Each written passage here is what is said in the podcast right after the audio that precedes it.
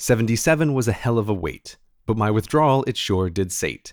In the position fetal, I saw bunnies bipedal. If you liked this limerick, please rate. Do you want to know what the winning limericks were from our limerick submission? It wasn't really a competition, it was just like a thing. If there's a winner, it's a competition, Brady.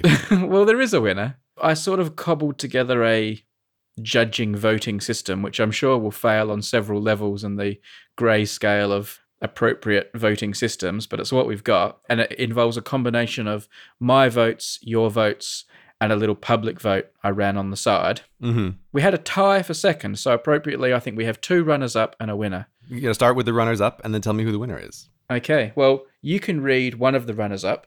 Brady takes this ridiculous show to places it never should go. From swamp hens and rice rats to cricketers' nice bats, Grey's always the last one to know. So that's our first runner up. The other runner up is I have a message for Grey. I want him to see what I say, but I know he won't read it. He'll simply delete it, but Brady might send it his way. Mm-hmm. But the overwhelming winner, Overwhelming. The overwhelming winner. yeah, yeah, it was comfortable. It was comfortably the winner. I'll let you read it because you read it originally. My day had been fairly mundane when HI started up in my brain. So I jumped to my feet, thought I must send a tweet. At Brady Haran, I'm not on a plane. There you go. So that's our overwhelming number one winner from the Limerick contest, which is not a contest, but it totally is a contest because there's something to win.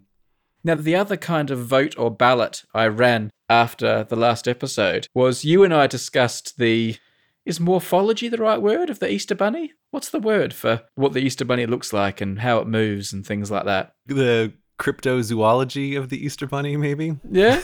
I don't know. Anyway, you and I both believe that the Easter Bunny was sort of like a standing up, human like bipedal character. But I put out there Mm-hmm. and you weren't completely on board with this that a lot of people believe the Easter Bunny is like an on all fours rabbit sized rabbit. Mm-hmm. So I did a vote, like a poll on Twitter, and asked people, you know, tall bipedal or rabbit. Mm-hmm. And a lot of people voted. So I'm quite happy with the sample size. Mm-hmm. And the numbers were pretty consistent almost from the start. That's a good sign. 60% of people think the Easter Bunny is a standing up man in a rabbit suit type thing. And 40% have it as an actual bunny rabbit. 40%. I know. I was really surprised. That's crazy. Yeah. I feel like I don't understand how half the world thinks. That makes no sense. I know. My whole belief system has been pulled out from underneath me with this information. I would have assumed man size Easter Bunny 95%. Easy. No, not at all. I was just having a quick browse through some of the Reddit comments that were put in. Someone here, Pooklu, says the four legged Easter Bunny carries the basket in her mouth. Her, interestingly. Mm-hmm. It's a little basket that's like the TARDIS and can hold a great many eggs. it does sound kind of adorable. We have someone with a username that I can't read because it has a swear word in it. but they say, I used to believe that the bunny laid chocolate eggs. I'm still not comfortable with the bunny laying the eggs. That's so wrong to me. NZ Lion says Easter Bunny is a white Angora rabbit, regular animalian form, Whoa. but moves around bipedally. Think March Hare. Oh, If that's of any help to you. that is. Okay, so like Peter Rabbit. Okay. Hmm. Anabusamama, or if that's how you say it, on the Easter rabbit front. He this time, he is obviously a brown, brown this time, normal rabbit sized bunny with an egg shaped backpack. And he has special Easter hens laying the eggs for him. Wait, the same as Santa Claus's elves. We've got around the egg problem there by introducing special hens to the equation. Easter hens. No, no, this isn't. Wait, is this why peeps exist? Are there supposed to be chickens at Easter? Well, I mean, you have chickens and eggs because it's about new life and stuff, isn't it? Although I have to say, this person does lose credibility with their next sentence because they then claim the tooth fairy is a small fairy sized being in green clothing, obviously. And there's no way the tooth fairy dresses in green. Yeah, the tooth fairy is not Tinkerbell. Let's go back to the hens though, because I feel I feel immediately sold on this idea. Like, oh, the Easter hens are like the Zwart Piet of Easter. I can totally get behind this. No, you're introducing unnecessary complication to the magic here. No, I think if the Easter bunny is a bunny-sized bunny, the hens that makes sense in my mind. I think I can get behind this. I mean, obviously, I'm still saying that the Easter bunny is a huge person. He can just handle it all on his own. I don't know about the hens because that implies that for the rest of the year, the Easter Bunny is like hanging out with a bunch of hens in like a house or a hutch or something. Like, I don't know. I just don't see rabbits and hens mixing it up like that. And why does the backpack have to be egg shaped? I don't know. I think I think this person's just making it up. If they are making it up, I feel like this should be the start of a new tradition for the people who think that the Easter Bunny is actually bunny sized. You have a whole little parade of animals wandering through your house depositing eggs. I think it makes perfect sense. No, I don't think it was implied that the hens do the trip with the Easter Bunny to everyone's houses. I imagine they're back home, like Santa's elves, having done their hard work during the year. Oh, okay. That's less adorable. I was imagining a small parade that the Easter Bunny is leading through the homes, and then the hens disperse throughout the house to hide all the eggs. Yeah, if they're just staying back home in the hatchery or whatever, that's not as interesting. I don't like that as much. Obviously, when I pose the question, is the Easter Bunny like a standing up person or a rabbit? Special shout out to all those people on the internet who replied, neither the Easter Bunny isn't real. It's made up. You're awesome. Yeah. Thanks, man. That's what we were looking for. That's exactly the answer we were looking for. Meat security, Brady. I'm sorry, I got you a little bit excited by writing meet security in our show notes, and you like texted me and said, Meet security, that sounds awesome. I haven't actually really got much to say other than meet security is like a much bigger thing than I realized. Mm-hmm. Like I obviously brought up how amazed I was that when I was buying a steak at the supermarket, it had like all the security labels on it, and you couldn't just walk out with it. Not that I was trying to walk out with it, but you know what I mean. Yeah, of course not. I don't know. I must have sounded genuinely interested in the topic when we discussed it in the last episode because a lot of people wrote me quite detailed emails about it and sent me links. And it's like the stealing of meat is like a huge issue. And I just want to say to all those people, thank you for sending that. And, you know, you've opened my eyes to the problem. I also want to do a special shout out to the person who wrote an email to me and said that they work in kind of the meat butcher industry. Mm-hmm. And it's a really big issue. And if I want to know a lot more detail about it, he was willing to like send me another email. And that person was really smart because I haven't replied and I don't want to know mm-hmm. a whole lot more about it. But they saved themselves the time of writing the really long email by sending this preliminary email, basically saying, if I write you a wall of text, will you read it? And the answer is no. But they were smart enough to realize that. Yeah, I'm going to throw an idea out there into the void, Brady, but I suspect that the people who write big walls of text on the internet, they're not short on time. I think they have a lot of time. Yeah, there you go. Meat security. There's like a Vice video about it and everything. So just Google it, people. You'll find out loads of interesting stuff. Much more actual information than you'll ever get on an episode of Hello Internet. Yeah, because it sounds like you actually know nothing except that this just exists. Like I keep waiting for some interesting facts about meat security, but I think it's not going to happen. I'm going to have to look it up myself. Maybe we'll have like a special meat security episode at some stage. I think we won't. I think that is extraordinarily unlikely. I had a knock on the door today. Like a delivery person was there with these three big boxes. I had no idea what it was because I hadn't ordered anything and Mm-hmm. it didn't look like sort of the shape of clothes that my wife would have ordered.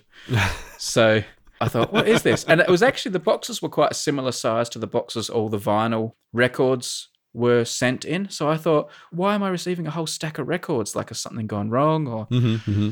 and it wasn't until I opened them that I realized what they were. They were silver buttons, and among them was our Hello Internet silver button. More silver play buttons for Brady. More silver buttons. They've changed the box, so the box doesn't match my other pile of boxes I have with the, all the other ones in it, which does sort of do my head in a little bit. But I think the buttons are pretty similar. So anyway, I've now got, I think I've now got nine here. I've got one more coming. My objectivity one's in the post. Mhm. When I get that one, I'll have them all together and I'll get them together for like a family photo or something. And then I'm going to distribute them to various homes. So the boxes are different, but is the case that they come in different, or have you not even opened to look? I had a look. Okay. It looks similar. I haven't compared it with the previous ones. Mhm. I tell you another interesting thing I noticed though. I mean, this sounds like a humble brag, but it's not, you know. I've already done the brag of the buttons. This is just me talking now.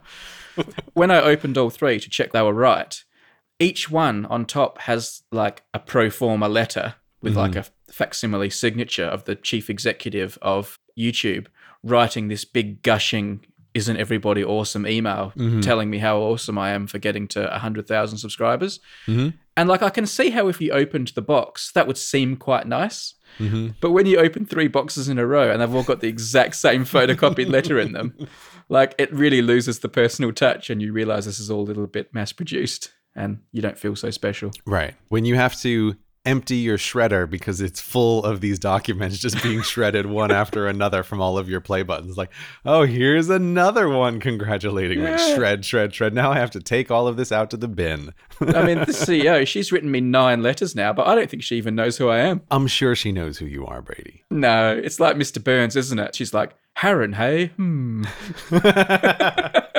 Although, in all seriousness, okay, so this becomes a little bit of a question of measurement, Hmm. but you have to be the individual on YouTube with the largest number of YouTube play buttons.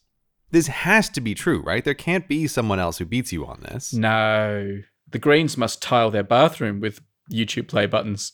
Okay, but this is what I mean. It gets into a difficult thing of measurement because the Greens are an empire. They have like dozens of people working across many channels. Like you have a lot of channels where it is you working on the videos. Obviously, you're interviewing people, so it's somewhat of a team effort. Yeah. But maybe the way to do it is to take silver buttons per staff member.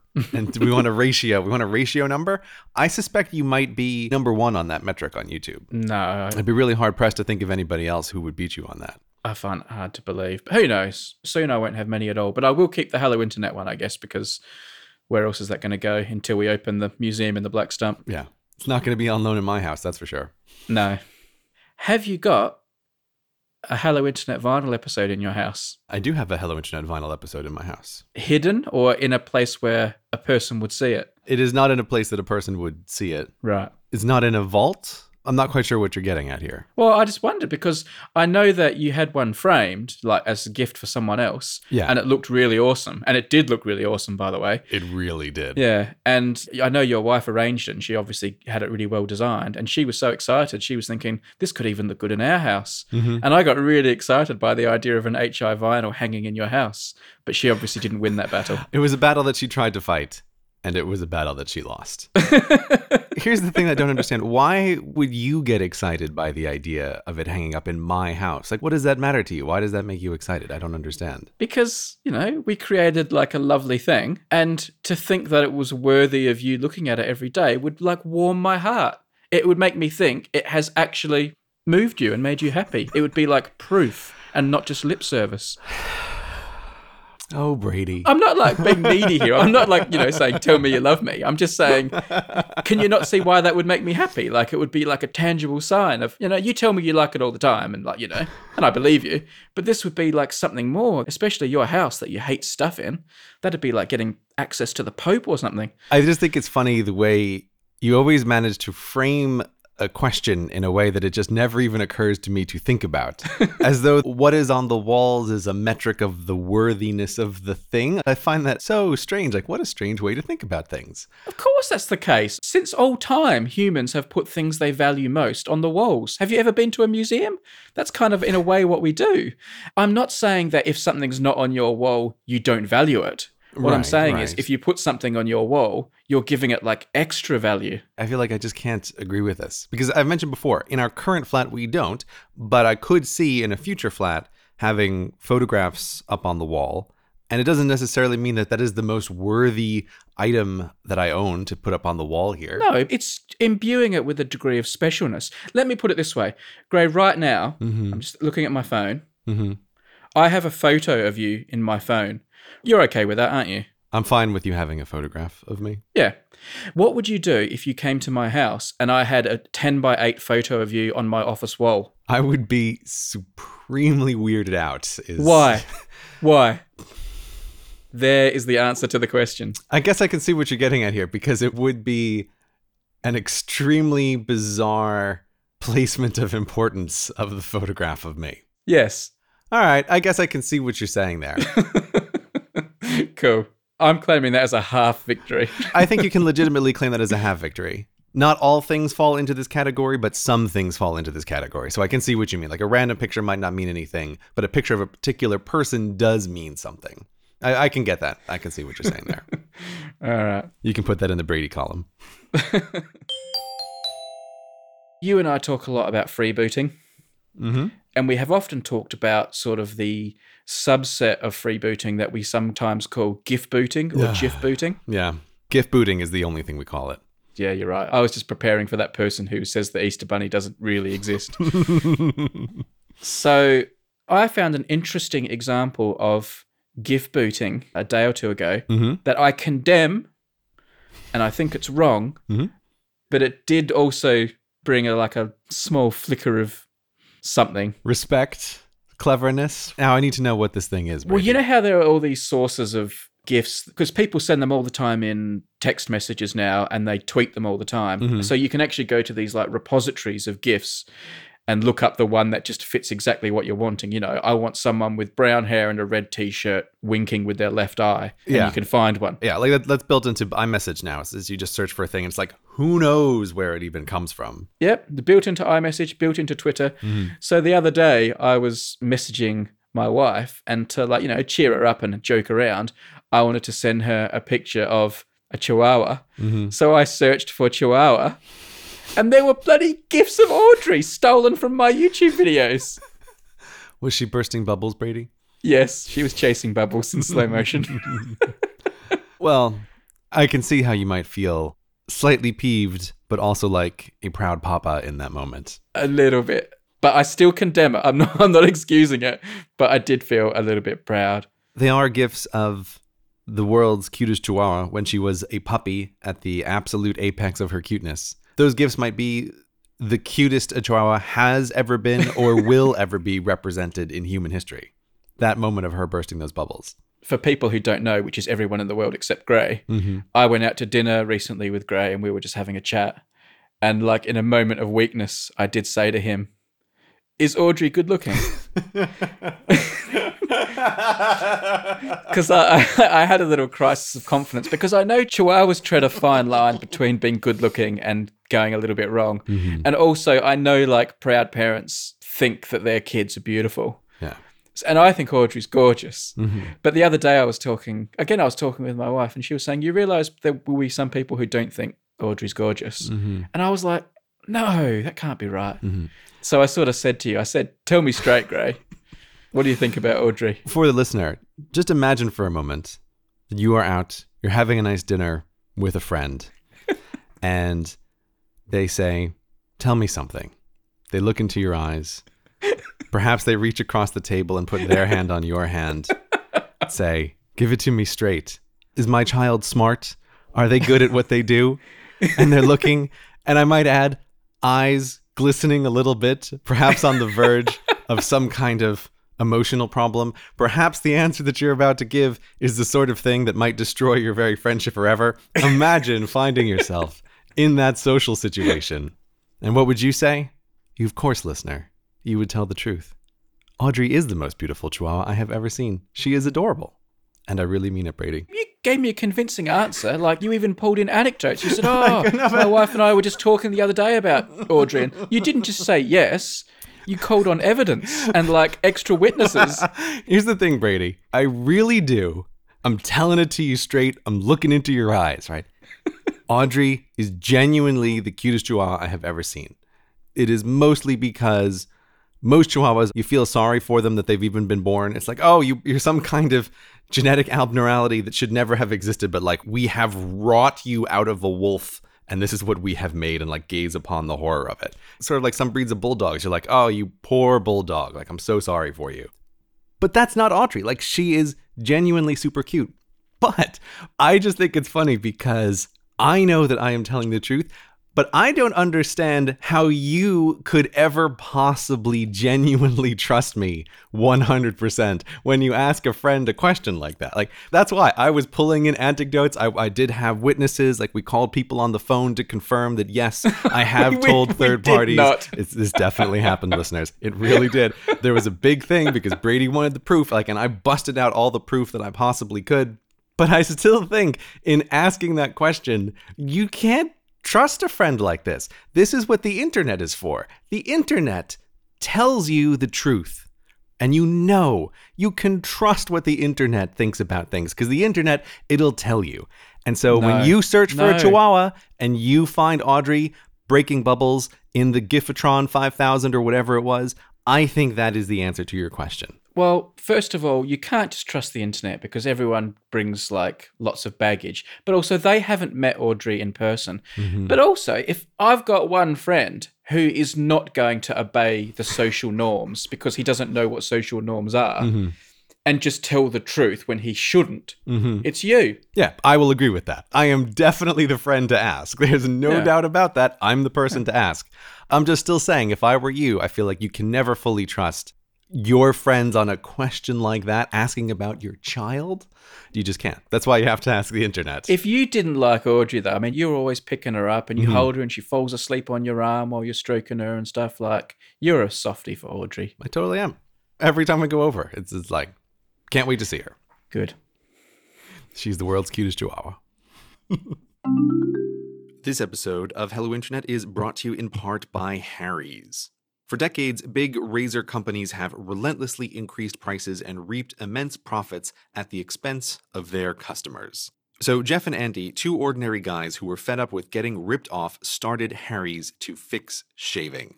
They knew there was only one way to ensure quality, so they bought their own razor factory. By taking less profit and selling directly to you over the internet, Harry's offers their blades at half the price, just $2 a blade compared to the 4 or more you'll pay at the drugstore. Not only do they use five precision engineered blades with a lubricating strip to make sure that you get the closest, most comfortable shave, but all of their stuff just looks fantastic, which I personally love. It's an aesthetic that is a combination of the old and the new, and I think it just looks great. It looks great to have in your house, or it looks great to give as a gift to somebody else. It's fantastic, high quality stuff. Harry's is so confident in the quality of their blades, they want you to try their shave set for free. You heard that right. Just cover shipping when you sign up. Plus, as a special offer for fans of the show, go to harrys.com right now and enter code HI at checkout to get a post shave balm also free. That's harrys.com code HI. With their free trial set, you'll be getting a Truman razor with a blade, foaming shave gel, and a travel blade cover that lasts about two weeks. It's a pretty great deal. You have no reason not to try them. So, once again, go to harrys.com, code HI, to try their free shave set and get yourself a fantastic shave. Thanks so much to Harry's for supporting the show. Vinyl is on the up. More than 3 million people bought vinyl albums last year. It was the highest number of vinyl albums sold in the UK in 25 years. And although, to be fair, it's still only some tiny percentage of music sales, I found it really interesting to note that it's having this real resurgence. While CDs and downloads are both plummeting Mm-hmm. Because streaming is obviously becoming the go-to thing. Streaming's like you know going gangbusters. So everything's falling except streaming, but vinyl is holding out. And for all those people who've asked, sales of the Hello Internet Vinyl Edition, I do not believe have been incorporated into those statistics Mm-hmm. because I certainly didn't supply them. so you can add a few extra onto that 3.2 million, thanks to the Tims. Any thoughts on this? I'm just looking over this article, and it's like, yes, while the numbers are somewhat impressive here, it says 3.2 million records were sold last year, which is a 53% rise on the previous year, which is quite impressive. I just feel like this has to hit a cap pretty fast, and it is a tiny portion of the overall business. Like, I, I just quickly Googled to see, and as of last year, Apple Music alone in the streaming world has 20 million subscribers. And I think Apple Music is probably smaller than Spotify. I don't know, but I'm going to guess it is. So Hmm. I'm not seeing a real vinyl resurgence. I would also be very curious to know what the breakdown is of the actual usage of those vinyl records. Like, how many of them are being bought to be displayed, like posters in the way that you talked about a while back? Like, they're beautiful pieces of artwork. You can put them up on your wall. How many of them are being bought like that versus being actually played? I'm betting this is becoming like a collector's market thing as opposed to an actual utility thing. Does that matter? So what? I don't think it matters, but I do think it changes what is this thing. And collectors markets are just totally strange markets. I think I mentioned before, but I only recently just discovered this whole phenomenon of collector edition sneakers, like sneakers that hmm. shoe companies manufacture with no intention of them ever being worn by anyone. And I was like, okay, this is a totally weird, strange market. I feel like I bet the vinyl market is a lot closer to something like that than it is to an actual utility object. Oh no. What? You've put the idea of limited edition Hello Internet sneakers into my head. Brady. oh no.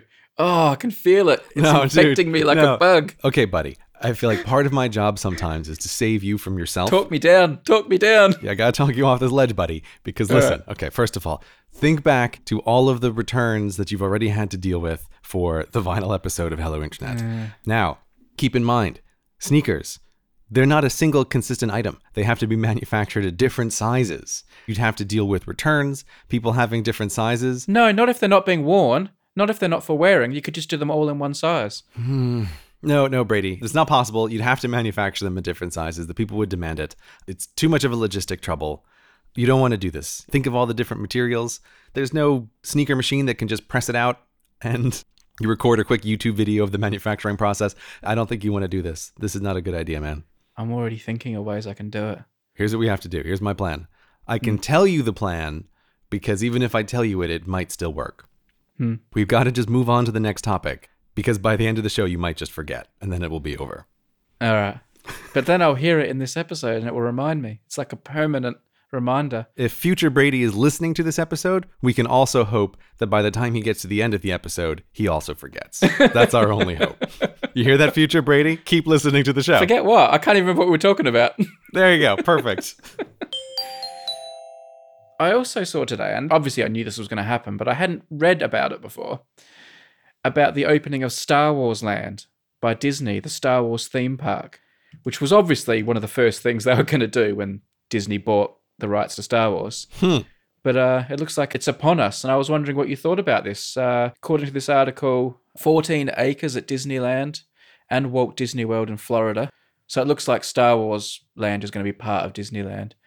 They're hoping to open it maybe by around the time the episode 9 comes out, so couple of years' time. I was wondering how you felt about this. I don't know, Brady.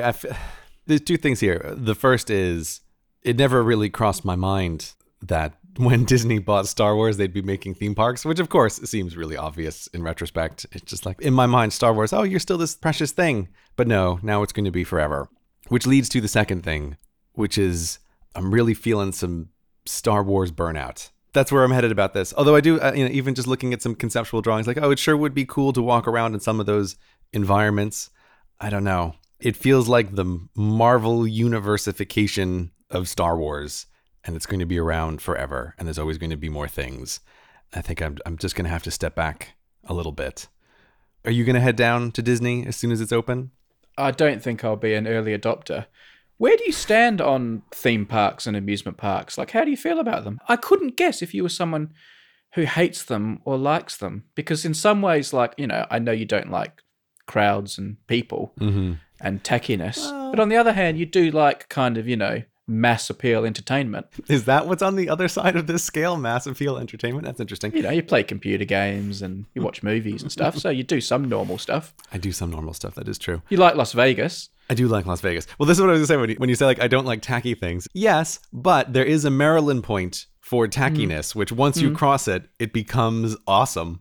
And I think a lot of Las Vegas does fall into this category of it's past the Maryland point. But you don't like queuing. I don't like queuing. I don't like rides that involve acceleration in any way, which is a pretty broad category of rides. Uh, so those sorts of things are not pleasant for me. Even little baby rides that have the tiniest amount of acceleration, I find deeply physically uncomfortable. So I don't do any of those things. Is that because you don't like the feeling or because you're scared you're going to die? It's just the physical sensation Right. there's something in my body which is overly tuned to acceleration and reacts extremely poorly.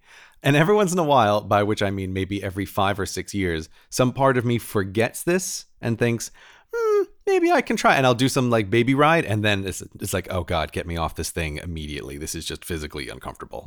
The carnies running those rides don't exactly instill faith in how reliable they always are. but it's mostly the actual physical uncomfortableness is the problem. What's a carny? Is that someone who runs a carnival? Yeah, they're like traveling people who run carnivals. That's what a carny is. Is that like an offensive term? It sounds like it would be an offensive word. I think it is slightly offensive, but it's occurring to me that maybe this is a very American term. Right. I feel like you would say carny to anybody, and they would have an, an image of a teenager who's not really paying full attention to the teacup ride at the local carnival. Like that's what you would have in your mind if you say a carny. Okay. So it's a word we're allowed to say on like the internet. It's not. Yeah, Obviously it is because you've said it numerous times now. But Brady, you're allowed to say all the words on the internet. There are no forbidden words on the internet. this is true. yeah. But I mean, I guess to answer your question, when I was a kid, my parents took me to Disney very regularly. For a period of time, we went like every other year, we went down to Disney. And what I do really like about those kinds of environments is just the experience of walking around a place that has been set up in an interesting way. I don't necessarily feel the need to go on lots of rides, but to me, that was never really the experience. Like, I just always liked walking around. I just got this picture in my head of parents taking this little tiny CGP Grey to Disney World for the fifth time in 10 years. And you're just so excited because you're going to once again get to see how they're working the rubbish collection. I mean, uh, that is part of it, but I think like a well designed theme park just sets up visually interesting places to walk around. I have this real theory about like when you're walking in a place, curved paths make a place much more interesting to walk around, particularly curved paths where you can't necessarily see what's too far ahead of you. And I feel like a lot of the theme parks do a really good job of that kind of feeling. Like you're walking around and moving between different areas. You're not just standing in the center of a really big open space that extends in all directions and you can see everything. Like I think that's kind of boring. A few of the uh, very old markets in London have that kind of feeling too, where you're, you're walking in a space and because you can't see everything in all directions like in a modern mall, it's just a more interesting environment to walk around. So I, I really like all of that kind of stuff. That said, as an adult, I haven't been to a theme park in a very, very long time. And I think it's because my patience and tolerance for crowds and lines and children would be at an all time low. And whenever my family and I went, because they are the best parents in the world, always took me out of school to go to Disneyland in the off season. So it was like we had the whole place to ourselves. And I like I don't even know what they told the school we were up to, but it was always like whatever the, the least busy time was, they would take me out of school and we would go and it was awesome. Cool. I've only been to Disneyland once, Mm-hmm. and I went in 2002. Normally, I can't tell you the years I did things, but I do remember that year. So that was a long time ago, and my camera still was a film camera. Wow. And I took loads of pictures and had the time of my life. And as we were leaving, I realized there was no film in my camera. and I was like, oh no. I wondered why I didn't have to change my film and I was taking so many photos. So then we spent 20 minutes running around Disneyland at breakneck speed, recreating all the photos and reposing in front of all the rides to take all the photos again. So when I look through all those pictures, it's like, oh yeah, we did all that in 10 minutes at the end of the day. But yeah, good time. but you have the memories. So great. I wanted to try bringing this up, but I don't want to like lead you down a rabbit hole because I'm scared you might go off on one and like bore me. Wow, that hurts. That hurts really deep, Brady. I'm worried you're going to want to take it in a different direction. But anyway, it's your podcast too. You can do what you want. But I want to talk about people dying Oh. because there was this thing, right, in 2016 where everyone was saying, oh, this is like the worst year ever. And like everyone keeps dying. And all these celebrities kept dying. And part of me thought it was interesting. Part of me thought it was ridiculous.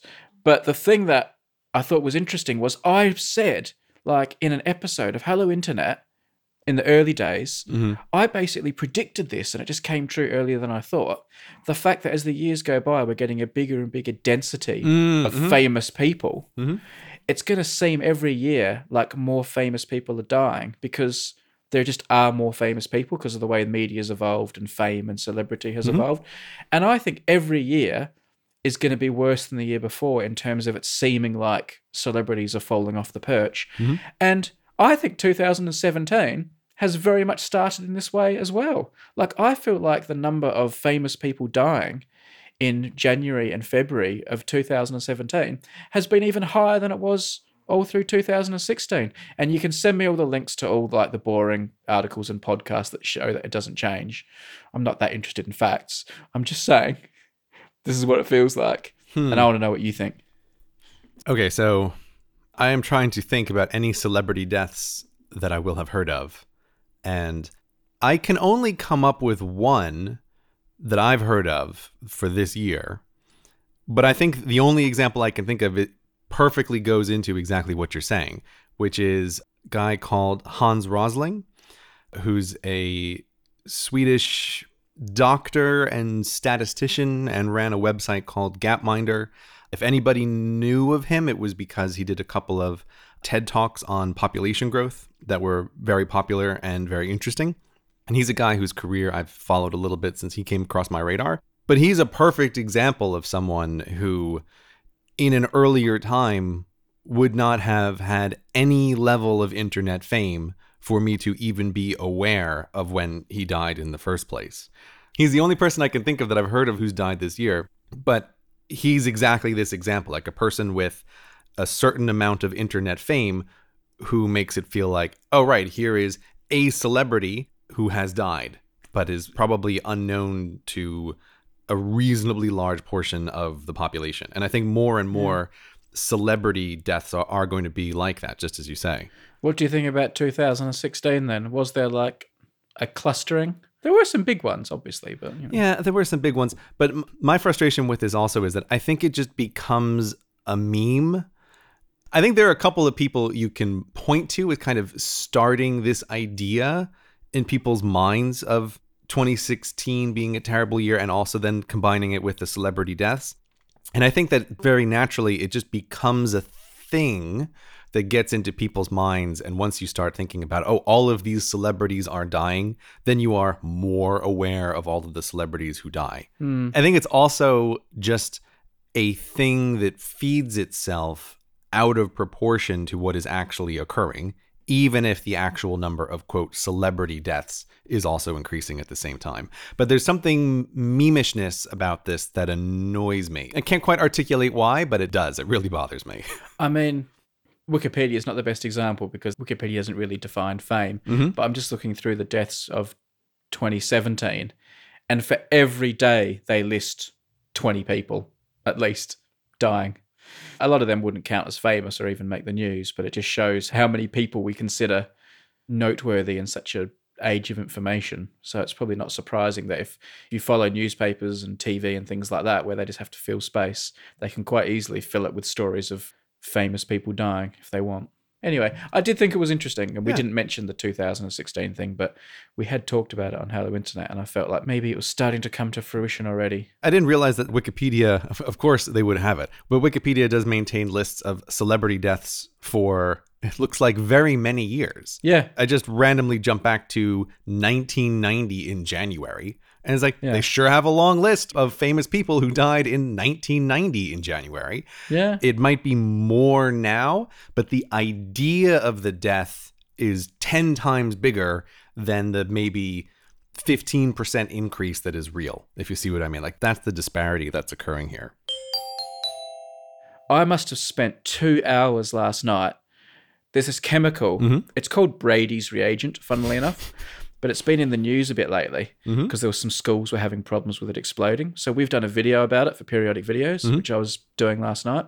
So it's called Brady's reagent, and after not too much research, I was able to figure out why it's called Brady's reagent. But it's got a secondary name that some people call it, which is Borsch's reagent. Mhm.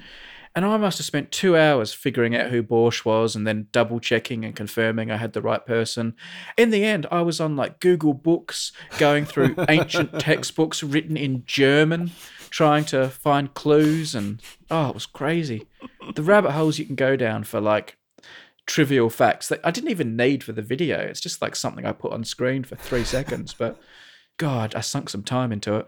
It is very easy to do that sort of thing. Back in the day when you just had the library, it's like, well, the trail runs cold real fast. But now, now there is always one further thing that you can try to chase to get that fact really nailed down, right? There's always another page of results on Google, right? No matter what you're typing in, you can keep going and going. You feel like Yeah. the answer is out there somewhere. but also you start to like find yourself having to fight against sort of certain biases as well like I thought I'd figured out who he was. It was this Walter, Walter Borsch. Mhm.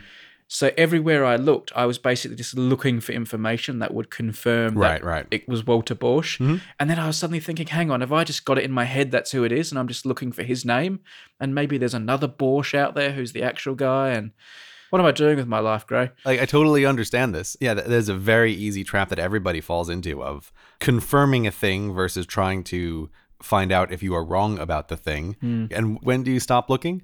You have my sympathies with this because I am trying to track down the reason why a government bureaucracy essentially a hundred years ago decided to do a thing the way they did. It's the exact same thing of like, where do we stop trying to find out the answer to this question? This question, which doesn't really matter, doesn't really affect anything. In a video, I can trivially write around the reason for this thing. It doesn't really matter, but it's like, it's got to be on the internet somewhere, and I want to try to find it. But it's also the problem, like you said, with the confirmation of when I finally find something, how do you know if that is true? Yeah. It can never end. Like, ha- have you found the answer, or have you just found the first thing that provides an answer and you decide to go with it? You occasionally get smoking guns that you feel pretty confident about, though. Oh yeah, oh yeah, but it's these kind of rabbit holes of trying to chase down information. They do reveal something about how all knowledge is not exactly knowledge, but it's a tower of probabilities. That there's information that you are more and less certain about is real or is not real. You don't want to spend most of your day looking at that too directly. It's too much to think about, but that really is how just all of the knowledge in anybody's head is essentially just a, a summation of probabilities of how likely do you think this is to be true and how likely is it to be untrue. I promise I'm not going to make Sports Ball Corner a regular feature. Brady. I'm not going to do it. But This is where I can't believe you. It's now two episodes in a row. we've just had the Super Bowl. You've got to let me have Sports Ball Corner for the Super Bowl. If it's not the Super Bowl, it's the World Cup. If it's not the World Cup, it's the Christ, I can't think of another one. But there's like there's always well, there's only two then. the Ashes. There we go. Oh, right? nice. Uh, Look at you. Ah, If I'm a little bit proud of you then. Yeah, if it's not the Ashes, it's the Thunderdome. Like I, you know, it's all, all of The these. Thunderdome. It's all of these things. oh, we have to make an exception for the Super Bowl, as though that's the only sport that we participate in. When you're always telling me stories about all kinds of things, and one season ends and another season starts up, there's an infinite number of these things, Brady. What are you saying?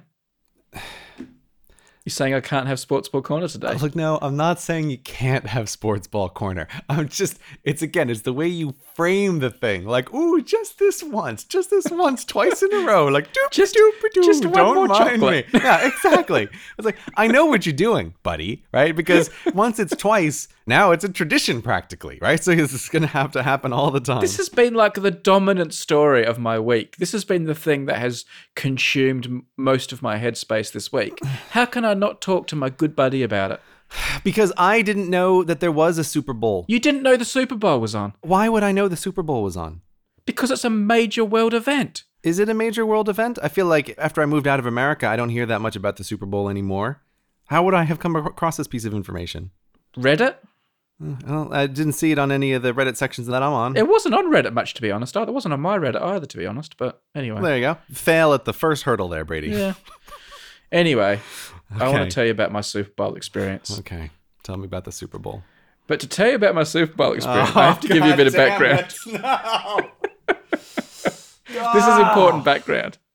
Is it? Yeah. Okay. All right. I'm right. listening. Do you know what my English soccer team is that I follow? Like my favourite? You No. probably don't, do you? Arsenal. No. It's- I don't know. I'm just pulling a name out of a hat, man. My team is Liverpool, right? Okay. Right. I'm going to keep the story short. It will be shorter if you stop groaning and interrupting. Oh. Okay. All right. All right. It's my fault. It's my fault. It's so long. In 2005, Liverpool made it to the final of a very important soccer tournament, the Champions League, the European Cup final, and they were playing against a big famous Italian club called AC Milan, and it was in Istanbul. That's where the final was being held. Okay. And I happened to be on holiday the night the final was on. I was in Prague with an ex girlfriend from a long time ago who really, really hated soccer, like you. hmm And we went to a bar to watch this game because I wanted to watch my beloved Liverpool. And at half time, they were being absolutely pasted. They were 3 0 down, which in soccer terms, against a really good team in a final, is like game over. Yeah, I totally understand that because once again, you're terrible at estimating things, and soccer is probably the sport that I have watched the most ever on TV. But okay, we continue. All right. So anyway, and the pub's full of like English louts. So the girlfriend at the time says, "Can we leave now? Like, I don't want to watch the second half. This is a really unpleasant environment, Mhm. and you're unhappy because your team has lost the game. So what are we doing here?" And I said, "Good point," and we left. And we walked around the city, and we went back to the hotel. And I was sitting in bed reading a book. And suddenly I get a text message from my friend back in England going, Isn't this unbelievable? You must be like having the night of your life. And I'm like, What are you talking about? And it turns out in the second half, Liverpool staged this incredible recovery Mhm. And tr- scores were level and it went to like extra time. And then luckily I turned the TV on in my room and I caught the last couple of seconds and Liverpool won the game in one of these penalty shootouts. Mm-hmm. All Liverpool fans talk about it as this famous night when it's called the Miracle of Istanbul. And Liverpool fans always talk about what were you doing when it happened? Where were you watching it? Wasn't it the greatest night of your life? And I'm always, well, I was reading a novel in bed because I thought we'd lost. Mm-hmm. So that was my story. My ex girlfriend made me leave the pub. yeah. So anyway, it was Super Bowl this week, and it was the New England Patriots and the Atlanta Falcons. Mhm. And for various boring reasons, I'm not like a proper fan, but for various reasons, I'm a fan of the New England Patriots. The reason is actually dates all the way back to 2002 when I first went to Boston, and they had this new player called Tom Brady. And I went into a shop and I saw all these New England Patriots shirts, and they all had Brady written on the back of them. Mhm. And I was like, oh, wow, I- I've never seen a shirt with Brady written on it. That's amazing. Mhm. So I bought one. And so he became my player. Right, of course. And that became my team. And just by sheer luck, this was the start of this guy's career. He's gone on to become perhaps the greatest player ever, this quarterback for the New England Patriots. Mhm. And he's won all these Super Bowls and he's like a big superstar. So I look like I've jumped on a bandwagon. Mhm, mhm. I haven't jumped on a bandwagon. No, of I jumped on a wagon for an equally shallow and superficial reason, and that is the player has the same name as me. But anyway, so that's my team. Now, playing in this game, it was on Sunday night. I had to get up early on Monday morning because I had to drive across the country. I had to drive to Nottingham. So I said, I'm only going to watch the first half of the game. And Atlanta Falcons, they smashed the New England Patriots, and Tom Brady was having a terrible game. And I think, like, at halftime, the score was 21 to 3. Mhm. Atlanta were 18 points ahead. And funnily enough, the NFL account for the UK did a tweet saying, Did you know that no team has ever come back from 10 points behind to win a Super Bowl? And the Patriots were 18 points behind. Mhm. I made a funny comment, like I replied to that tweet along the lines of, Oh, well, I guess I can go to bed now. And they actually replied to me and said, Be careful, you never know what might happen. And then I replied with, Oh, I've got experience with this. And I tweeted a picture of Liverpool winning that tournament back in 2005. And everyone who knew what was going on was like laughing, saying, Ha ha, yes, whatever. And I went to bed. But I was so scared there was going to be a comeback that I kept my phone with me in bed.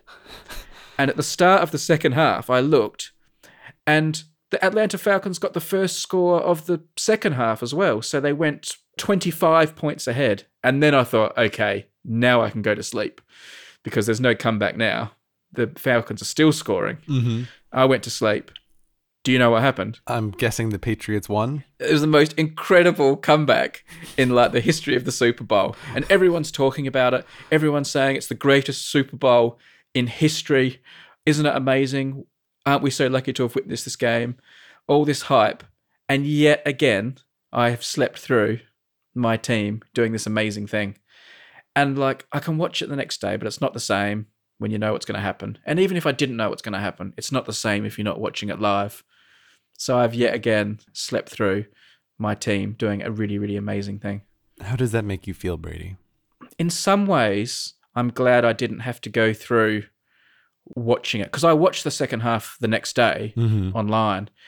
And I would have been so nervous watching that game as they were coming back. Are they going to come back? It's so close. Are they? Can they do it? Are they not going to do it? I would have been so sick with nerves. I'm almost glad I didn't have to see it, Mhm. and it just all happened without me knowing. Mhm. I almost feel good about it. And I almost feel good that I've now got this like track record of sleeping through amazing things. Like it, it's like my thing now, isn't it? Almost feeling good is not the same as actually feeling good. Yeah. I mean, I have stayed awake through some amazing sports things, and they are some of my best memories. Mm-hmm. But I've also been awake through some terrible losses, and they're some of the most terrible things. So, I'm thinking the next time there's a sports game where it looks like there can't possibly be a turnaround and you're going to go to bed, I think you should let me know before you go to bed so that I can place a bet at that moment on the losing team because it seems like you have a good track record with this. It was good though. It was pretty amazing. And the other thing it made me realize is because a few of the things that allowed the Patriots to win were like touchdowns and plays and things that were literally decided by a few centimeters. Mm-hmm. Like, you know, the ball was over the line by a few centimeters or off the ground by a few centimeters. Mm-hmm. And it is amazing to me in sport how small the margins can be that have such massive impact. Because no matter how much you hate football, you do realize, you know, winning the Super Bowl is a big deal and there are vast amounts of money and sponsorships and things at stake. So there is a lot at stake. Yeah. And just the smallest little bounces of a ball and a centimeter here and a centimeter there in all sport make such massive differences.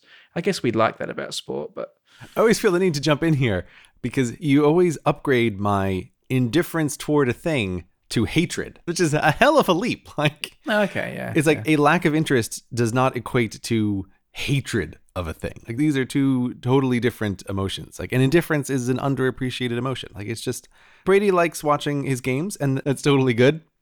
I think what you are sensing is sometimes my frustration at your desire to tell me shaggy dog stories about what happened in a game for which I have no context. it's a very different thing where you've got to tell me that a team won, but we have to start back in 1978 when you found a shirt with your name on it in an unrelated sport. I always feel the same thing. Like I'm trying to hold together all these threads in my head of like, okay, where does this connect? Where does that connect? It's like a murder mystery. And then, like, at the end, they all come together and form this amazing finale. And you're like, wow, that was awesome, Brady. I don't think they awesome. do. It's not that they come together in an amazing finale. It's more that it just sort of ends. Like it's a thing that It's like unnecessary detail. I feel like that too, but I blame you for it. it's my fault. Because I feel like if you engaged more with the story and helped me along and were like saying, oh, really? And what happened next? And oh, how did that happen? Like if you asked any questions and had any level of engagement, I wouldn't always be left hanging at the end saying, like, and then the team won. I can feel it too. I'm like sinking. I'm like, great. Ask me a question. Like, interact. Just give me some interaction. I just need a little bit. I can feed off that. But you're like, no. I'm giving you nothing, mate. You're drowning on your own. but it's always the same thing. You're always talking about the people or like something. Like I have, I have no questions But here. you could say, "Oh, really? Tom Brady? Who's he? What does he look like? What position wh- does why he don't- play? who cares? Where was the Super Bowl played? what position does he play? You could tell me he plays quarter chicken, and I would just believe you. Like I don't know what the players play. Like I have no idea what these things are. Why is Tom Brady so good? How much stuff has he won? Oh, really? Like you you could just just- ask me anything, and I could work con- with it. You're continuing to go down a path of meaningless answers. Like all I'm gonna do is extend the Shaggy Dog story further about like like oh No. wow you know his mother is from Germany right and she emigrated like oh god it's just like it'll just go on and on That's and how on. conversations work. I do that all the time when I meet people who do things that I know nothing about, and I just ask them questions about it. And like if I meet the world expert on ants, I just ask them all sorts of questions, and eventually you just stumble over interesting stuff. Totally different thing. I can conceptualize that. Like, there's things to ask about the thing. With sports, it's very hard. I do have one question, though, which we did blow past, mm-hmm. which is you're saying that, that the sport is won by centimeters. Hmm. And what I want to know is does football have actual cameras that they use to do replays so that they can see, yes, this was in or yes, this was out, as opposed to some sports that still rely on a human to make a call at the last Yeah. second, which seems stupid to me? Well, there you go. You asked a question, and bless you, Grey. There's an interesting answer for me to share with you about it. Right, because this is the only question of any interest there can possibly be. I was like, and I found it. I found promise it. It's like a more. I- diamond, right? It's a No. diamond in this pile of rubble. What's more likely that you found it, or that all questions are interesting? That I found it. That I found Okay. it in this in this pile. Yes, American football does use video replays extensively. Oh, thank God. Even though it doesn't always settle things, it does help considerably. But what was interesting was this game went to overtime, and it was a situation where, like, first touchdown wins. There's a few more subtleties to it than that, but I'm not going to bore you anymore. First touchdown wins. New England got this touchdown, but what happened was the guy like reached out to do the touchdown over the line and he had to have not like you know grounded his knee or whatever and been on the ground before he did it. So it was a really fine cut. Did he mm-hmm. make it or not? So the referee on the field called it as a touchdown. To his eye he said it was a touchdown. But we're going up to the tvs mm-hmm. but before the tv people had decided the new england players were running around celebrating. Everyone ran on the field and celebrated. So the guy that was in charge of confetti obviously pressed the button and tons and tons and tons of confetti started raining down on the stadium and all over the field and the players. So if the guy watching the final TV replay had like looked at it and decided, actually, you know what? I think that's not a touchdown. Mm-hmm. I have no idea what they would have done because they had completely trashed the stadium. I don't know, would they have had to sweep it all off the field and spend an hour and then start playing again? So, in the end, I think the TV guy must have just said, "Well, no matter what, I have to give that as a touchdown because we can't play on the field anymore." That's not the way that works. You have to have an hour of watching the team sadly pack their own confetti back in the confetti cannons, right? That's what you need, right? Like, no, no, right? You guys celebrated too soon. This is not how this works.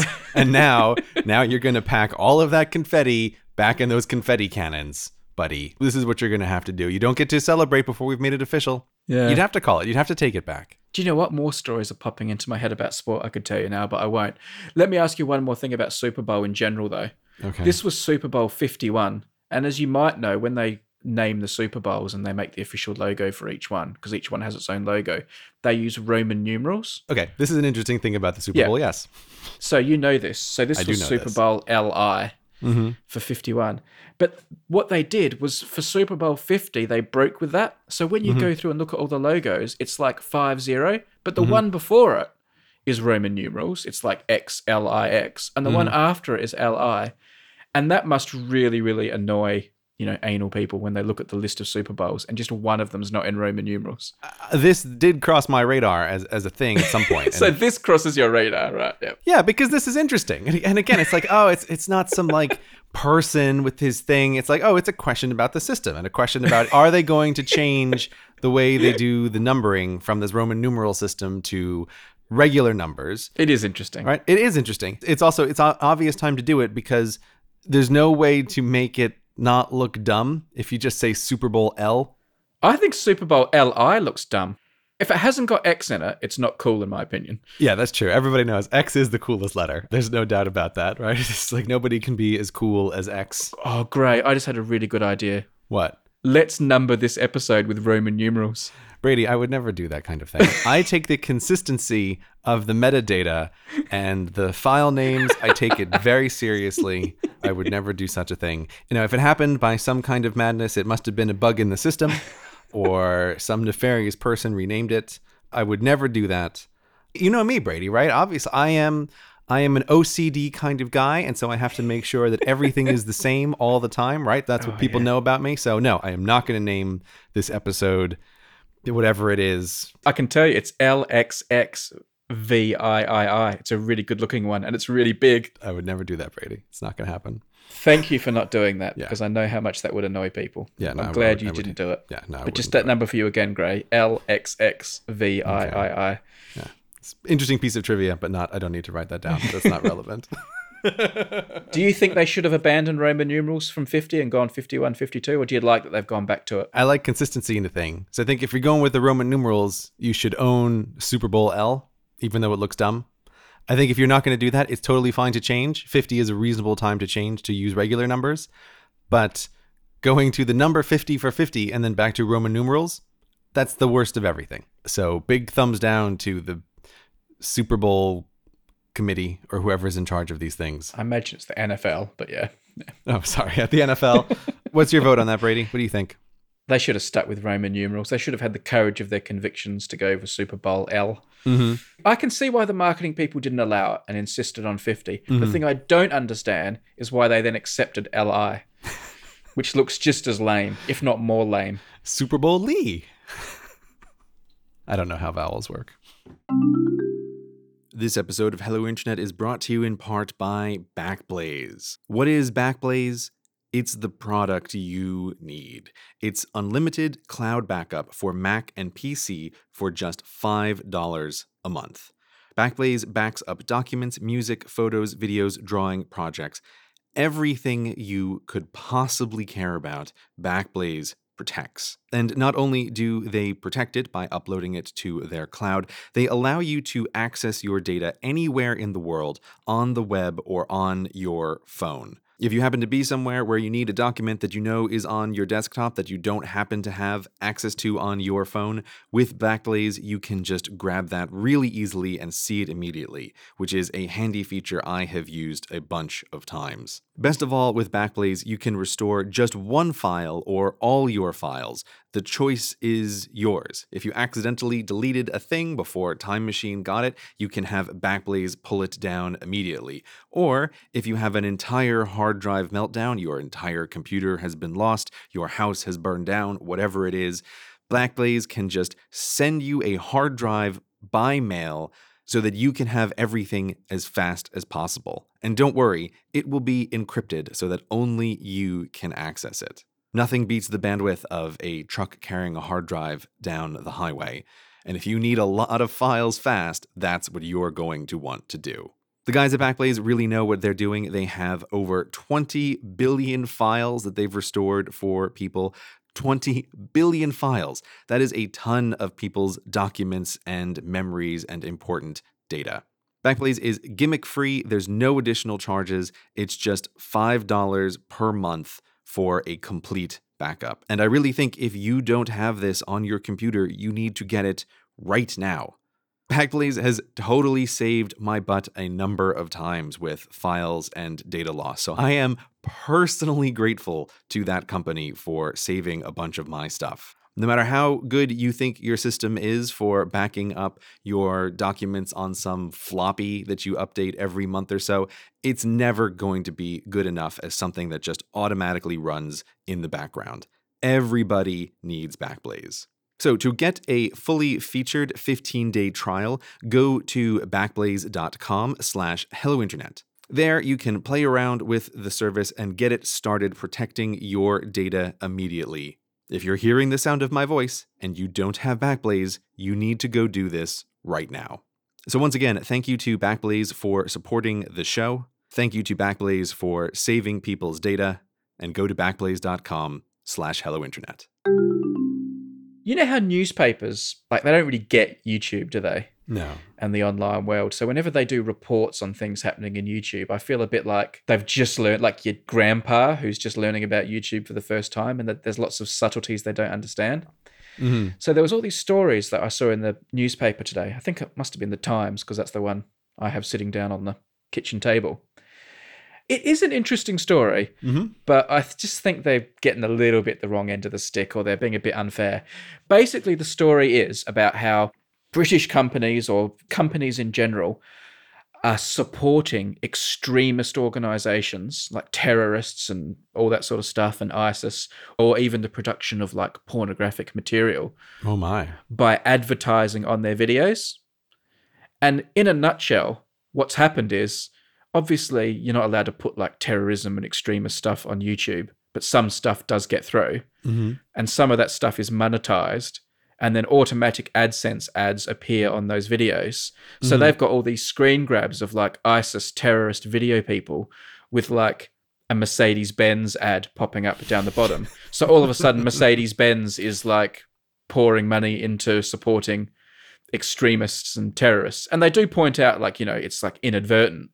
But the thrust of the story is that advertising money is going to support all these extremist videos and that. And I was looking at the article and I was thinking, this is a bit unfair and they're not really understanding what's going on and what the problem is and what needs fixing. And also that it's not that big a problem. Yeah. Even a word like pouring money into it's like, have you seen AdSense ad rates? Yeah. Newspaper.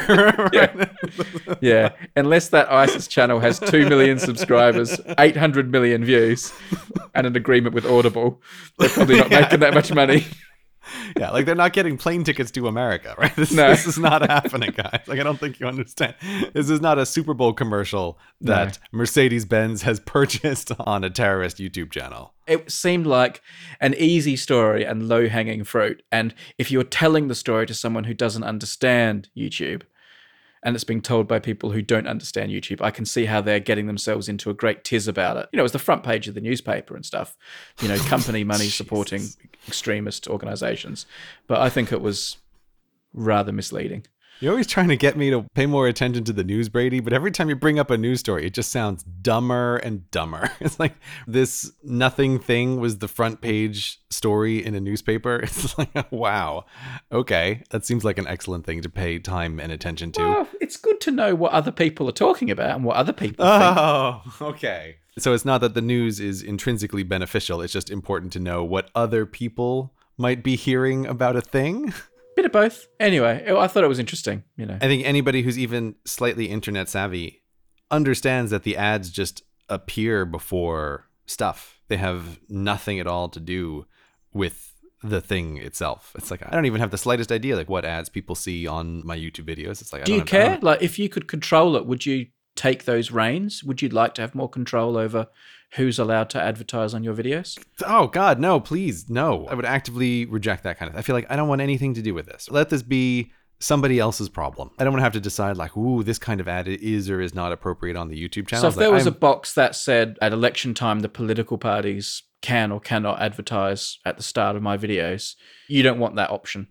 I mean, I would definitely leave that option on because I can see a noticeable bump in revenue when there are elections on my YouTube channel. uh, okay, and that is no joke. Like, I can point out when the UK election occurred and when the Brexit vote occurred by my AdSense charts. like, it is, it is quite remarkable. So I would definitely leave those on.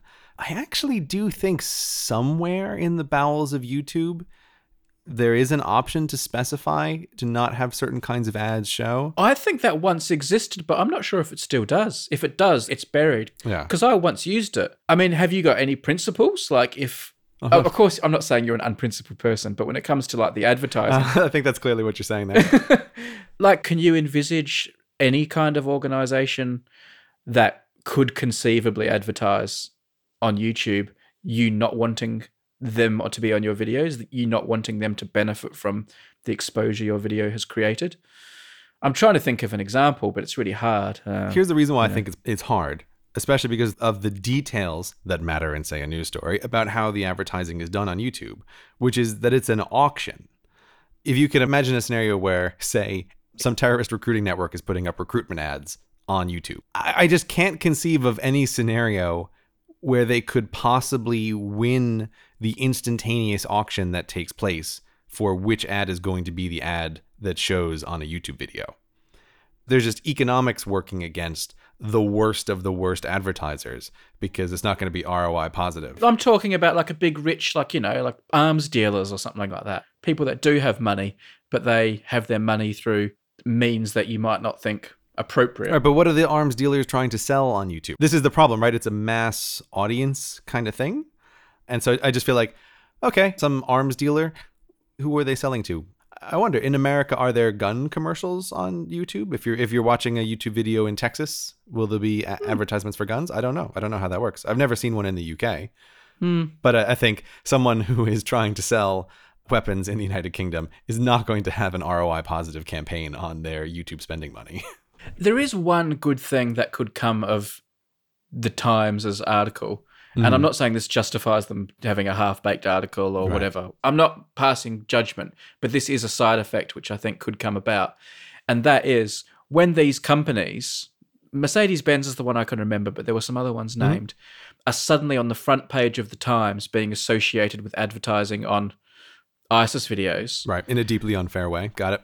In a deeply unfair way, but also accurate. You know, their point zero zero zero zero zero one of a cent did go to the person who uploaded that video. It's technically correct. yeah, but what I'm saying is, what that does do is it creates incredible pressure on YouTube itself to get its act together with the way they're filtering content that shouldn't be on the platform. So suddenly, the people who are in charge of making sure, you know, terrorism videos don't sneak through the gaps suddenly have a lot more pressure leaning on them. Because if you and I complain about it, they don't care. But if the big companies with their advertising budgets start saying, what the hell's going on? We're going to pull all our ads from YouTube until you sort this out because we don't want to be on the front page of the Times again. It does bring great pressure to bear. Nothing puts pressure on YouTube more than the advertisers being upset. We creators can complain until the cows come home. But if the person who spends Mercedes Benz advertising budget picks up the phone and says, What are you going to do about these terrorism videos that keep popping up? Suddenly, it's like all hands to the pump. Yeah, that's a nice theoretical story that you have there. I, I, I would wonder if Mercedes does call. It seems like YouTube is pretty serious about doing the best they can to keep the really horrible content off of YouTube. Like the, the one actual use of the report button, and of course the army of YouTube heroes who I presume are working for YouTube now. I don't know how that program's working out. I haven't heard much about that uh, since it originally was launched. Uh, yeah, the advertisers are the actual customer and source of money for YouTube. It's, it's not a bad thing. Like as an institution that has to be one of their primary concerns is making mm. sure that the advertisers are happy. I would love to know, but I'm not exactly sure that a newspaper article in the Times is going to one have a company call up YouTube to exert pressure and two result in an actual real internal change in YouTube well, that wasn't going to occur anyway or that isn't already being done. I don't agree with you. Okay, one article maybe, but the general principle is that once like traditional media, like, you know, that politicians and mm-hmm. people mm-hmm. read, they do create pressures that people like you and me complaining on YouTube don't create. But I think it does work. I mean, there's a practical example. And again, this wasn't one article, it was a series of articles. Mm-hmm. But you look at the, I'm sorry to talk about sport, but I promise it'll be quick. The guy who is in charge of FIFA, mm-hmm. the people that run soccer, was really corrupt, mm-hmm. but no one could get rid of him. Like he wasn't moving, no matter what was said, no what was done. Like he had support from all the people he needed support from. He couldn't be removed from the presidency. And as soon as two or three of the big companies that advertise with FIFA, like their big corporate sponsors worth, you know, billions and billions of dollars, started saying, we just can't be associated with FIFA anymore. All of this bad publicity is just so bad for our brand. We're pulling our sponsorship. The president was gone within a few weeks. Mm-hmm. When advertisers start feeling like their brand is being damaged and they pull away from something, that's when action happens. And even though Mercedes Benz have done nothing wrong, their brand is being damaged by being seen on like a terrorism video on the front page of the newspaper. That does create change. And maybe this one article, you know, it's one article and we might all shake it off. But this sort of thing is what does create change. I know what you're saying here, but I just think these are uncomparable situations because YouTube already has an incredible motivation to do everything that it can to keep extremist content off of its channel, right? Whereas FIFA as an organization does not have an incredible desire to keep itself squeaky clean all the time. In fact, it has the reverse. I think these are different scenarios. I think you're wrong. I think you're wrong. I think YouTube's incentive to keep bad material off the platform only extends as far as how they can handle the bad publicity and the flack and the loss of advertising and the criticism. Other than that, why would they care? And of course, they can put mechanisms in place, but it's like the tombstone imperative with planes. You know, how much do aircraft companies spend on safety of planes? You know, they measure that against how much they're going to get sued by people dying in a crash. Yeah, of course. It's of the course. same with YouTube. How much are they going to invest in keeping the platform clear of bad content mm-hmm. is directly proportional to how their relationship is going to be affected with advertisers and bad publicity and things like that. And the more bad publicity it attracts and the more pushback they get from advertisers, the more they're going to invest in keeping the platform clean.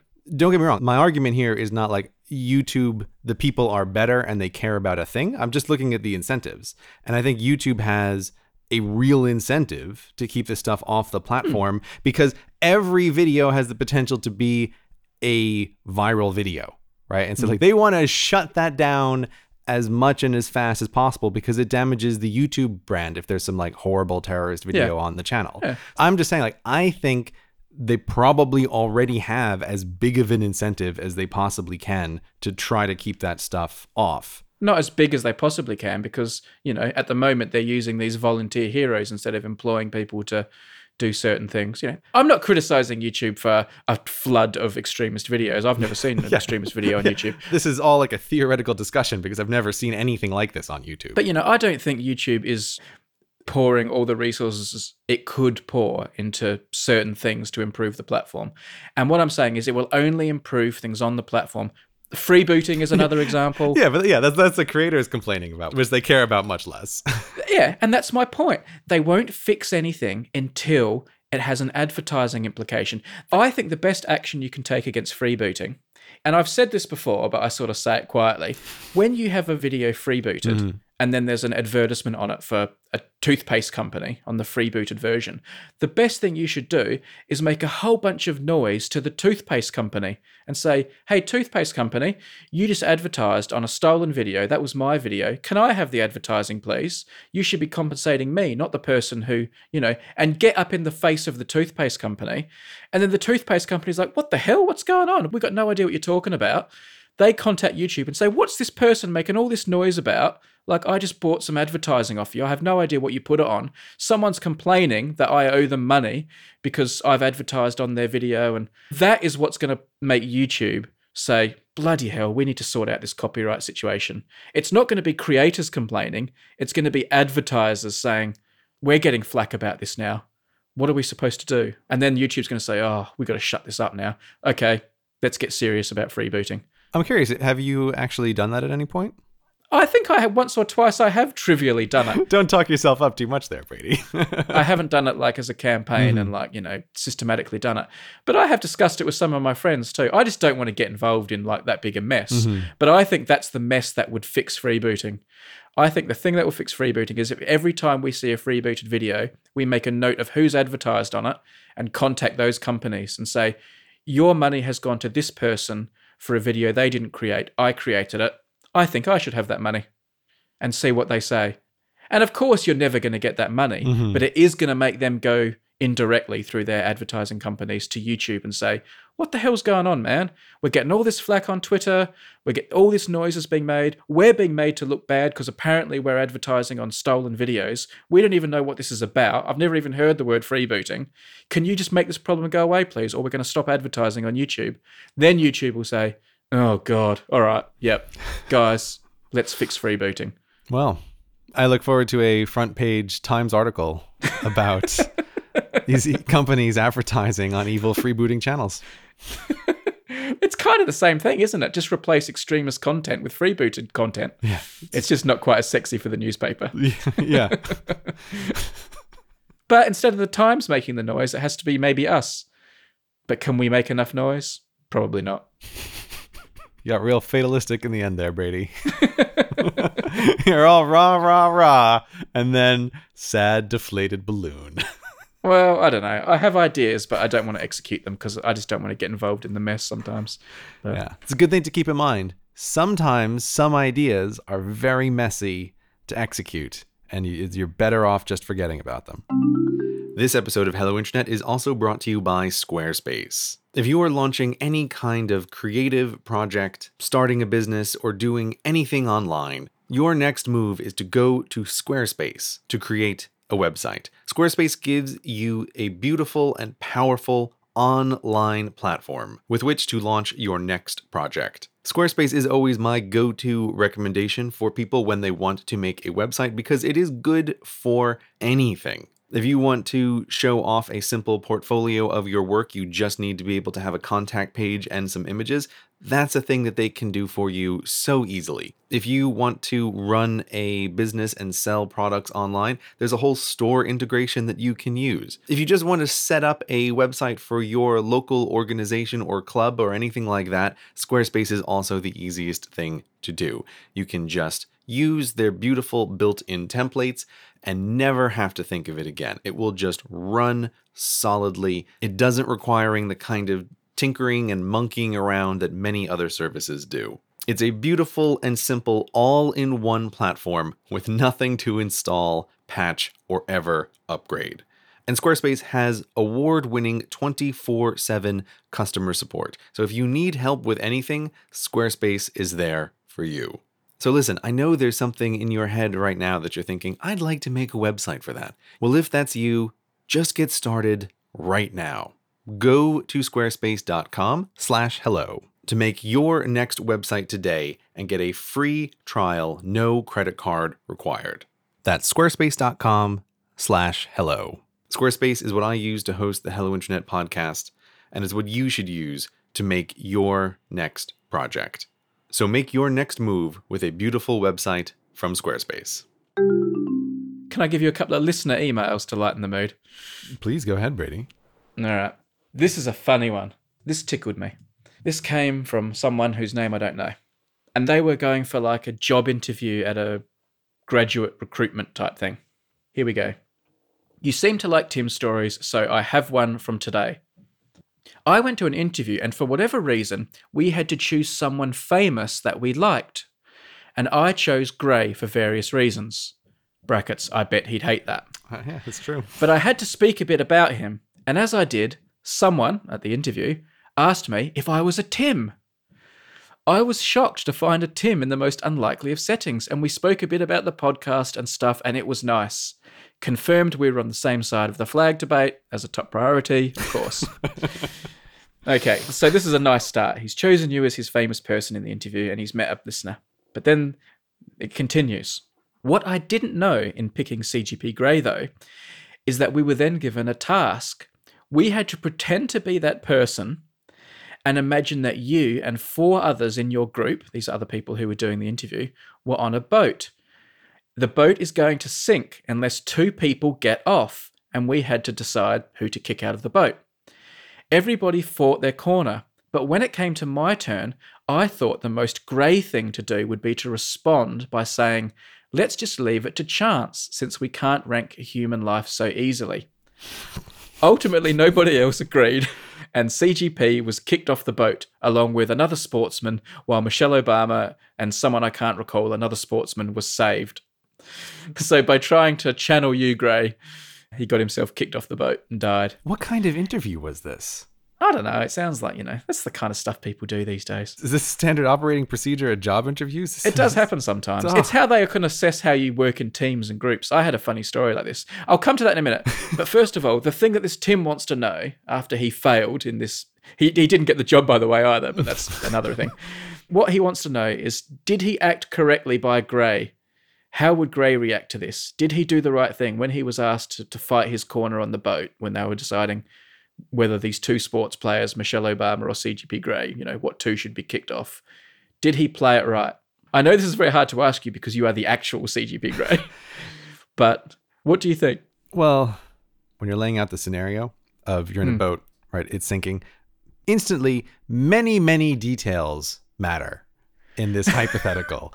No, no, Oh, no. no, no. Okay, don't no, don't get exasperated. You're being Mr. Easter Bunny isn't real now. No, I'm not being Easter, Easter Bunny isn't real, but it does matter because what I want to know is essentially how close is this to like the zombie apocalypse scenario? Are we in the middle of the ocean? Is no one ever going to know what happened on this boat? Because if we are, then he's totally right that I would propose like let's draw straws. Let's do this the fair way and see who gets kicked off the boat. But if I draw the short straw, I am going to literally try to murder everybody else on that boat right before getting kicked off because what do I have to lose? What about honor? What about just being honorable and like dying with dignity? Dying with dignity is for suckers, right? I'm not doing that. Okay. However, however, there's a meta question here, which is you're on a job interview and somebody is asking you this question about like what would this person do? And It's like don't give that answer. Don't say, "Oh, I, I would murder everybody if I draw the short straw." That's not a good answer to give in a job interview. Well, let me tell you what happened in my job interview. I had this job interview for a BBC position, mm-hmm. like a you know secondment for a year or so, and they put four of us all going for the same job, which is interesting in itself because it, already you're kind of like you're with your rivals. They put four of us in a circle, and the people interviewing us like were in the corners, like just watching and like taking notes. What happened was we were assigned like a big story we had to cover. We had to do a report on. We were given the rough outline of what the story was, and we had to like I don't know what the word you'd use is like you know workshop the ideas and decide how we were going to tackle the story, Mhm. like as a team. Mhm. And everyone was saying a few ideas, and I stayed pretty quiet. And then I had what I thought was a really good idea. And like most of my ideas, it was a bit out of left field. And I said, okay, everyone, here's my idea. And I told them all, like, this crazy plan, like, we'd cover it like this and we'd do it in this different way and it would be really creative and clever. And they all kind of just nodded and went, oh, yeah, yeah, that's a, that's a really good idea. You know, thanks for your contribution. Mm-hmm. And then they just completely ignored me and went back to discussing all the old fashioned, boring ways of doing it that I didn't like. Mm-hmm. And I basically just spat the dummy. And I was like, oh, fine. I'm just a, around a bunch of non creative people. I can't win.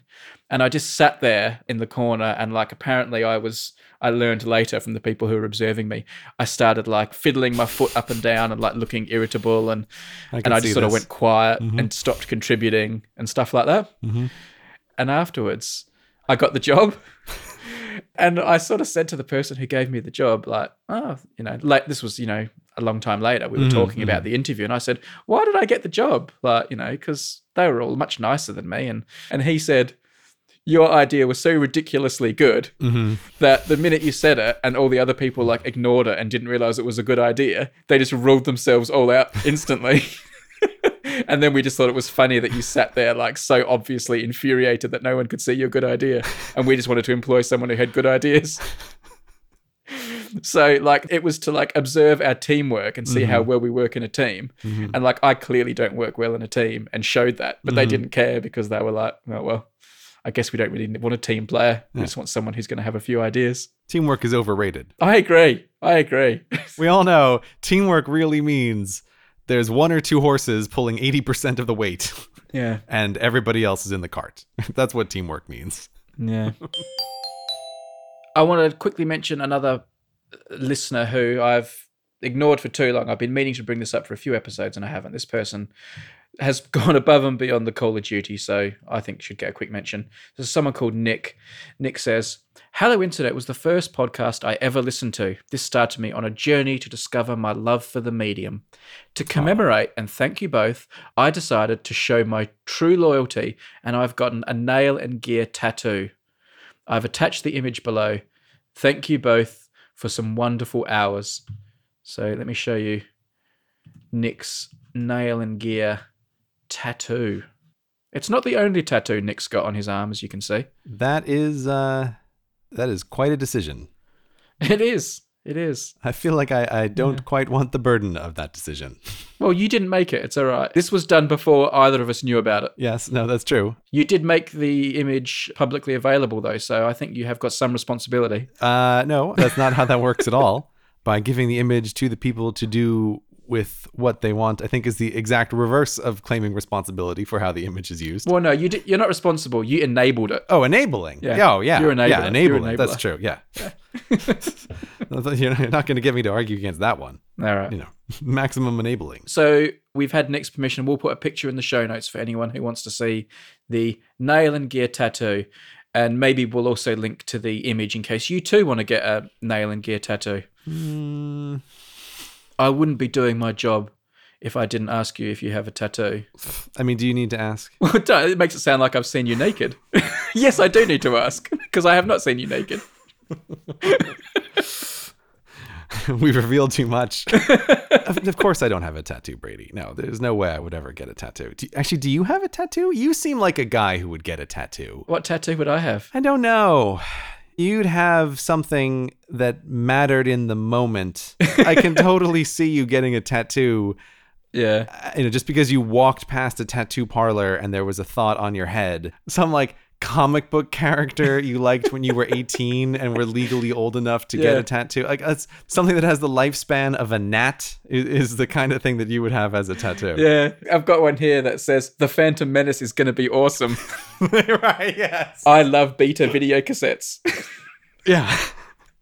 Honest to God, Brady, I, I wouldn't be the least bit surprised if you had something like that on your lower back. Really? Right. I just, I really wouldn't.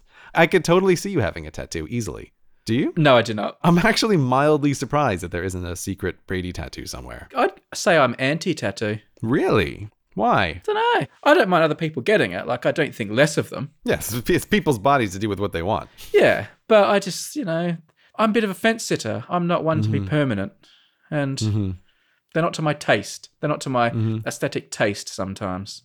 But, you know, teach their own. I mean, the nail and gear is a beautiful design, It is a beautiful design. democratically chosen. I tell you what, flaggy flag would not be a good tattoo. It's It'd true. be very hard It's to true. get a good flaggy flag tattoo. No, that wouldn't work I can't all. wait till someone gets a flaggy flag tattoo. I'll tell you what, that's dedication to the cause for the rebel scum. If you really love flaggy flag so much, let's see your flaggy flag tattoos, people. Yeah? Yeah? Go on. You're playing with fire here, Brady.